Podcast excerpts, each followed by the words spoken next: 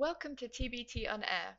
In this podcast, we'll explore the need for technology companies and governments to improve upon their partnerships with insight from specialist guest speaker James Griffiths, the co founder and technical director of CSA, Cybersecurity Associates. Welcome, James, and thank you for joining us today. Thank you for inviting me on. To start off, please feel free to introduce yourself and just give us a bit of background on your career. Hi, so I'm, I'm James, and as was mentioned, I'm the, the technical director and co-founder of Cybersecurity Associates. Um, my background is quite a, an interesting one, some people would say. Um, I started by joining the army straight out of school um, at the age of 16 as an apprentice uh, with the Royal Signals, working in, in radio communications and satellite communications. Um, believe it or not, I was deployed to Bosnia before my 18th birthday. I was 17 years old and I was in Bosnia. Um, I've worked in, in multiple roles within, within the IT work streams, so both um, building networks um, as well as maintaining networks from an IT background. Um, I also helped um, build and repair schools and universities over in Afghanistan and Iraq as part of my military service. Um, and I've also moved into satellite communications. And then we come into the world of cybersecurity and information security towards the, the end of my career, um, where my last four years were, were based at the Joint Cyber Unit based in GCHQ at Cheltenham. Um, since leaving the military um, in 2014, um, built and grew Cybersecurity Associates with my business partner, David Woodfine, um, who was also the commanding officer of both joint cyber units, so the defend, defensive unit that defends the MOD's network and the offensive unit where I was working. Um, and we've, you know, we've worked in pretty much every every sector um, around the around the world. Um, we've got clients um, around from British Virgin Islands uh, to financial to critical national infrastructure. So I've had a large exposure to a, a lot in in my career, including you know cybersecurity and security operations um, in government space as well. That's a really like remarkable career, I had to say, and your your history of working all over, especially at such a young age. Um, with the government on cybersecurity, um, what are the key areas that you have found governments are lacking in? So it was, it's quite an interesting question, that actually, because um, when we were in the military, we always thought um, that the government and the military did things really badly. Um, and then we left the military and went out into what I call the real world, where everybody everybody really is, um, and realised actually it's not really that different between what we were doing. We just had more stringent controls and checks around it compared to what normal businesses do and normal normal people do on, on the day to day day to day work. Um, one of the things that has come to light over the past three and four, three or four years is um, with the creation of the National Cybersecurity Centre and the the bringing of the what used to be the hidden GCHQ part and, and the government space staying in the background into the limelight to start to help businesses understand risk, understand the threats that are coming towards them. Um, and in turn, that's also helping the government improve their own cybersecurity internally through you know, the National Cybersecurity Strategy that's come out recently again, um, and also helping guide and educate um, not just um, government uh, council, local councils, um, national government level people, but also schools and the education piece as well, which which is quite a key thing as well. Uh, how about with the advancements today in AI and machine learning? Um, if these were developed further, how would you think they would affect the UK job market? That, that is a very good question. It's it's the kind of the uh, the iRobot scenario, isn't it? Where we where we rely on you know artificial intelligence to do all our work for us, as opposed to having to go and go and work anymore. Um, my my honest answer around that is. Um, you know, artificial intelligence and, and machine learning is it's a route to um, simplify some of the the tasks that we do continuously on a day-to-day basis. Um, and by using that kind of technology and that kind of capability, it means that we can then focus our efforts on other things that we were maybe not having time for or not having as much resource to be able to put into. So, you know, the likes of um, oh, it's a really what would be a really good example. So the likes of a, a supermarket shop, you know, really, really basic example. A supermarket shop when you used to go to the till, there never used to be the conveyor belts that you used to be able to load all your shopping on and bring it all the way to the till, and then to scan it to then you, at the other end. So that's an advancement, and that's not AI or machine learning, but it's something that makes life easier for both the person that's coming to the shop and also the checkout assistant who's having to scan everything through you know you could go down to ai and machine learning with the likes of you know facial recognition or product placement. Um, so um, using that to be able at airports, the e-tags on your passports now. So you can actually, you know, have your passport scanned at an airport, look at a camera, it will identify all your facial recognition features, it will then make sure that, that matches to a certain statistical percentage to say, let's say it's 99.9%. You would hope it's 100%, but nothing's ever 100%. Um, and then it matches it with your passport photo on record and what you've got on your passport, and then it opens the gates to allow you entry. Um, so that's where the kind of things will come in. But there's always going to need to be um, us as, as human beings to be able to manage, maintain, um, audit, secure, this these creations we we have. Um, I don't think there's ever going to be well, at least hope there's never going to be, be the scenario where you know we get taken over and you know we're not needed anymore because someone has to have come up with these ideas first to have been able to create them and put them into production if that makes sense. Um, but i think i think you know i think it's fantastic. I mean you know machine learning especially in, in schools at the moment you know kids are being taught it via raspberry pis you know to start to look at different code bases that you can use to identify things and make things easier. Um, and that that is you know it's really fantastic seeing that happening. Um, but it, you, you, then get the other side of where you know it, it, either becomes then big brothers watching with all the with all the cameras and, and everything and biometrics. And I mean take China as a prime example. You know you can't go anywhere in China without your face being seen somewhere by a camera. They've got the largest you know by um, demographic the largest amount of cameras deployed anywhere in the world. Um, some people say that's great for security but not maybe for civil liberties and, and freedoms. Um, so there's a, it's a fine balance between the two. Um, but from a workforce perspective, you know, I, I, would hope that my, my children are writing code that that build towards machine learning and AI algorithms that improve our quality of life. You never know; it might be machine learning and AI that solves, you know, um, the the um, the climate change issues. Um, but you know that that's the kind of thing that we would be thinking. I say with um, learning, obviously, uh, as a part of that. Could you tell us at all about the NCSC Cyber First program? Yeah, so so CSA was lucky enough to get involved at the very beginning um, when it was the Cyber School Hubs program, um, and there were Gloucestershire was chosen as the, the kind of the incubator area to trial the program out, um, to get industry involved, to help go into schools, to um, to be able to enthuse and inspire the younger generation. And it wasn't just based around cyber. It, you know, cyber was the main key part, but it was all based around the STEM the STEM subjects. So you know, maths, science, technology, um, and it was noticeable that there was nothing in the national curriculum with regards it. So um, this is where this, this the cyber schools hubs that then became the cyber first program was born from, um, and it, it got um, it started off as just this small pilot with three schools which were acting as the, the hubs, and then all the spoke schools came off it in Gloucestershire, and then it became it came, went national with the cyber first scheme. Um, now within Cyber First, there are a number of you know number of age age bracketed areas. You start off with you know cyber cyber adventurers, um, and you've got trailblazers and you've got defenders, futures, advanced, and it's all bracketed from 12 years all the way up to 17. And the NCSC program now has um, university bursaries that are available for children as well to apply for as part of the scheme. And they also bring in cyber graduate placements, and there's an apprenticeship scheme that forms out of it as well. Um, and, and, you have a lot of industry partners um, that go into schools and do um, inspirational talks. You know, the likes of what I'm doing now here on this on this podcast is um, we go in and we talk to the whole of year year 11 or year 10 we go to careers days and talk about the opportunities within cybersecurity and information security what careers are open to them. And not just the children but when on those careers days when the parents come round, even the parents didn't understand these opportunities were available to them.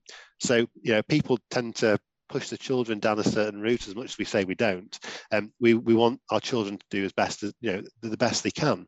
Um, and this the, the NCSC Cyber First program has given schools the opportunity to access resources, equipment um, globally over the UK that normally they wouldn't have access to, um, because they may not have the funding to be able to you know have a load of Raspberry Pis come into a classroom for students to use for a week and then hand it back again.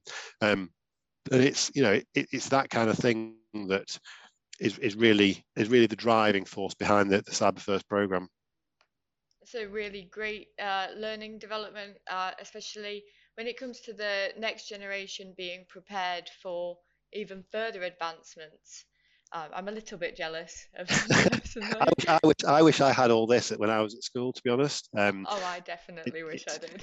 It, it's one. Of, it's one of those things where you you always want to make sure that the next generation has something better than you had, um, you know, or your children have a better life than you had when you were growing up. Because it's just naturally the way that we are as human beings to want to improve our own lives therefore improving future generations' lives.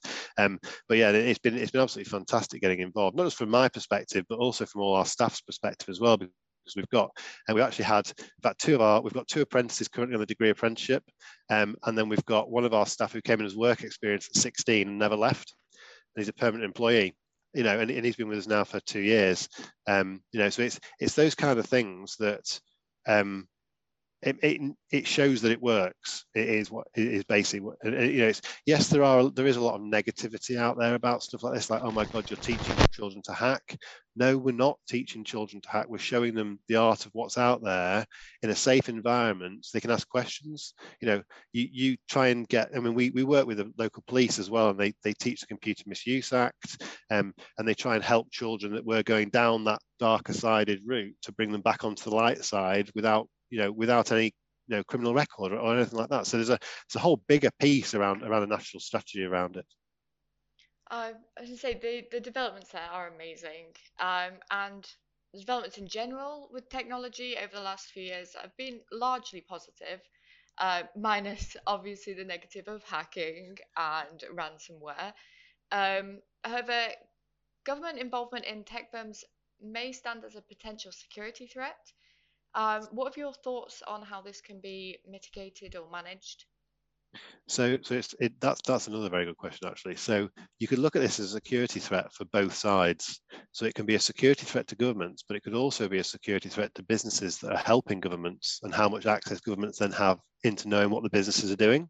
Um, so from that perspective, from a government perspective, the threat would be that um, you know the government goes through a vetting process and a clearance process to make sure that all people are at a certain level, and then having organisations join in um, opens them up to risk of well they've got to trust that that organisation has the same level to make sure that nothing can be, you know, we're talking about insider threat, we're talking about blackmail, we're talking about uh, industrial espionage in, in effect from that perspective.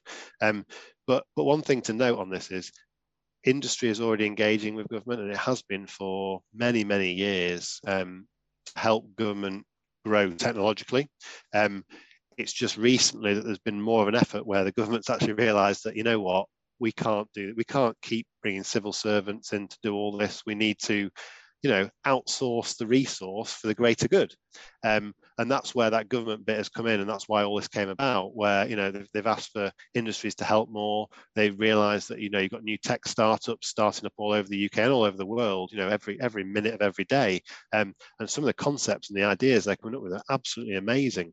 Um, and that's why you know the, the NCSC has the the the, the program where they will um, help startups to be able to um, to grow and to benefit from funding and then find investors to, to take the product to market. Um, but from a from a if you flip that the other way around though, from a business risk perspective of someone working with the government, then obviously it opens you up to the government potentially having more access to your systems or more access to your resources than you would normally allow for, from an external organization. So it's kind of third party risk, but from both sides.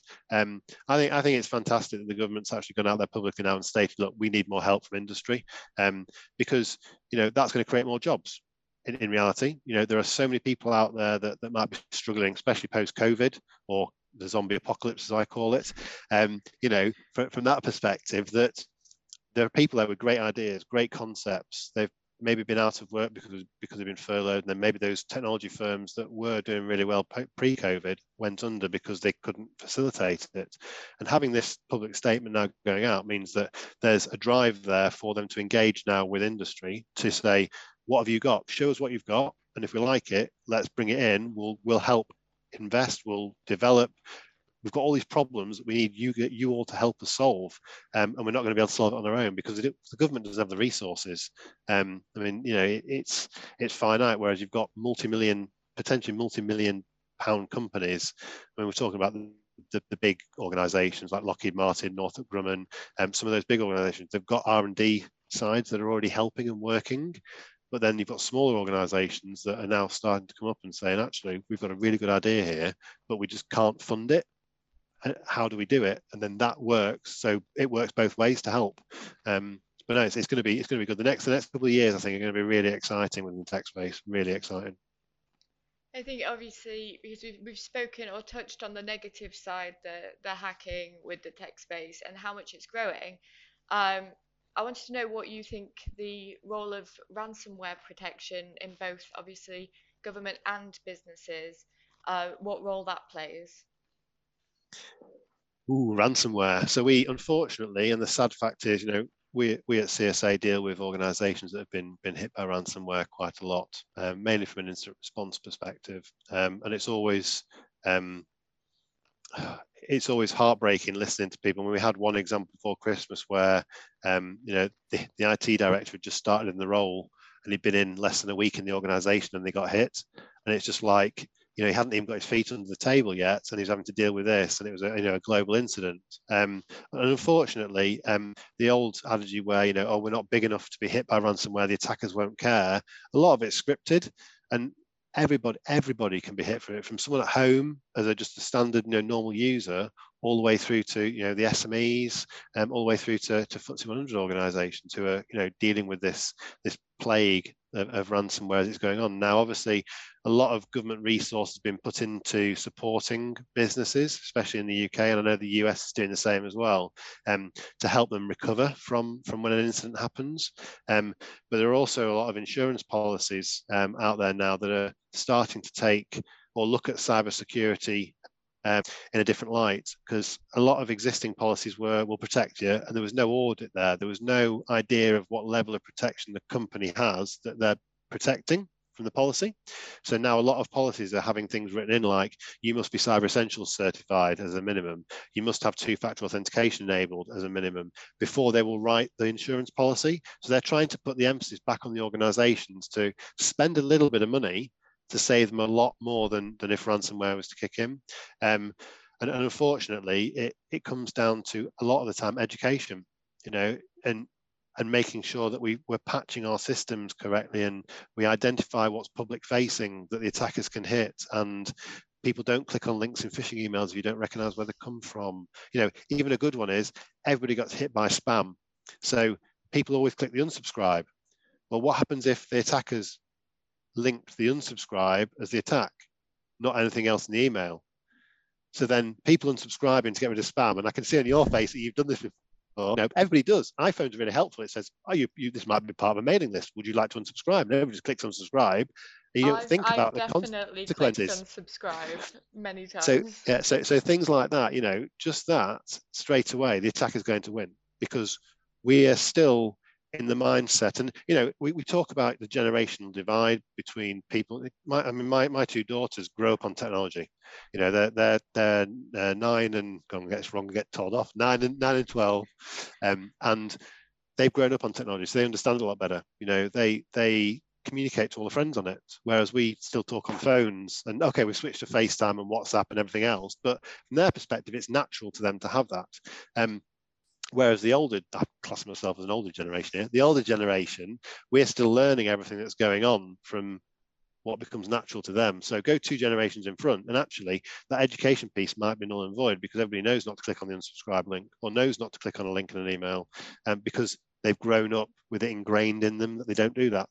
Um, but then it would become like common sense. Yes, yes. You're not allowed to use that word though common common sense. Unfortunately, we, we say that a lot to a lot of people, um, and it is common sense, but it's common sense if you know it already.